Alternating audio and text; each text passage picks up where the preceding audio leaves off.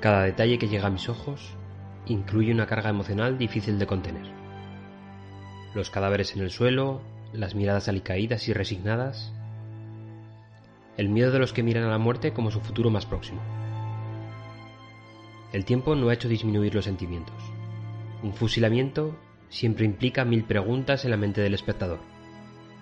¿Por qué tuvo que acabar así? ¿Por qué no hubo una alternativa? ¿Por qué inducir ese sufrimiento a las familias? Uno de los ajusticiados era Robert Boyd. Robert siempre se había movido por sus principios y le había llevado a varios frentes de batalla.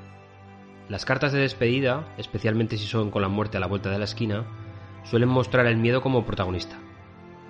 Pero la carta de despedida de Robert no era así. Robert escribió a sus hermanos y a su madre, para que se sintiesen orgullosos de él, por luchar por sus principios y morir por ellos. En aquella época, y en el sur de España, la muerte que sorprendía a los no católicos, como era el caso de Robert, les proporcionaba un cruel final con los restos de su cuerpo. Eran enterrados de forma vertical, de pie, habitualmente en playas. Y el cuerpo era deshecho por el mar, por los peces o incluso por los perros del lugar. La persona que acompañó a Robert en su trágico final también acabó de la misma forma. Junto a Robert esperó el fusilamiento al mismo tiempo. José María, que era el líder del grupo, había convencido a un grupo de hombres para un levantamiento contra el rey de la época. Justo antes del fusilamiento, también decidió despedirse de su mujer mediante una carta. La carta conserva muchas cosas comunes con la de Robert.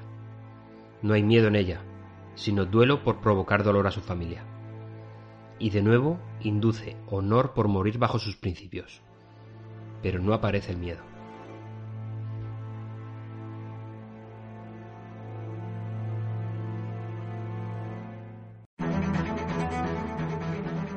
Lo admito, cuando realizo una presentación y sobre todo cuando hay algún juego, yo sí tengo miedo. Miedo a no transmitir el mensaje correcto, a dejarme los puntos clave, a mostrar las debilidades del proyecto, a enseñar dudas internas y falta de consenso en el equipo. Y también lo admito, no tengo la solución para eliminar el miedo de mis presentaciones. Leo y leo miles de claves para erradicarlo, y aunque en algunos aspectos me han ayudado, no lo han hecho desaparecer. Así que he aprendido a convivir con ello, a sentirlo como un compañero de mi responsabilidad. Y como compañero, he tenido muchas aventuras con él. Me ha impedido comer desde horas antes de la presentación, cerrando la boca del estómago antes de la siguiente cita. Lo he visto aparecer en el primer minuto de mis presentaciones. Ese primer minuto que marca el devenir del resto de la presentación.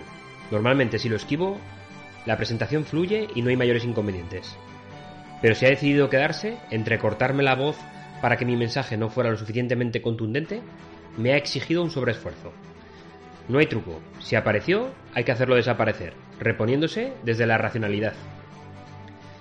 Lo he echado de menos en otras ocasiones, estar a punto de comenzar una presentación sin ningún tipo de tensión, y la relajación me ha hecho perder el hilo.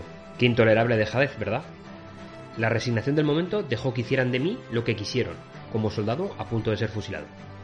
Por ello, al miedo lo quiero conmigo, dominado, pero lo quiero conmigo. Es el que me proporciona un equilibrio entre la dejadez y el pánico, el que me ofrece ese estrés productivo que me permite transmitir sentimiento durante la presentación. No tengo recetas para controlarlo. Ayudas hay, pero creo que cada uno necesitamos las nuestras. Cada uno somos un mundo y no respondemos de la misma forma a los mismos estímulos. Sigue probando. Yo seguiré presentando con miedo.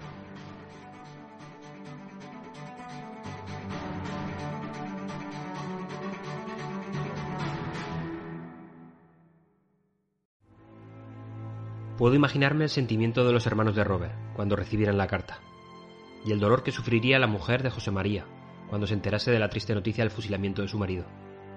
El propósito común de todo atentado terrorista contra la vida es el mismo, infundir terror y miedo.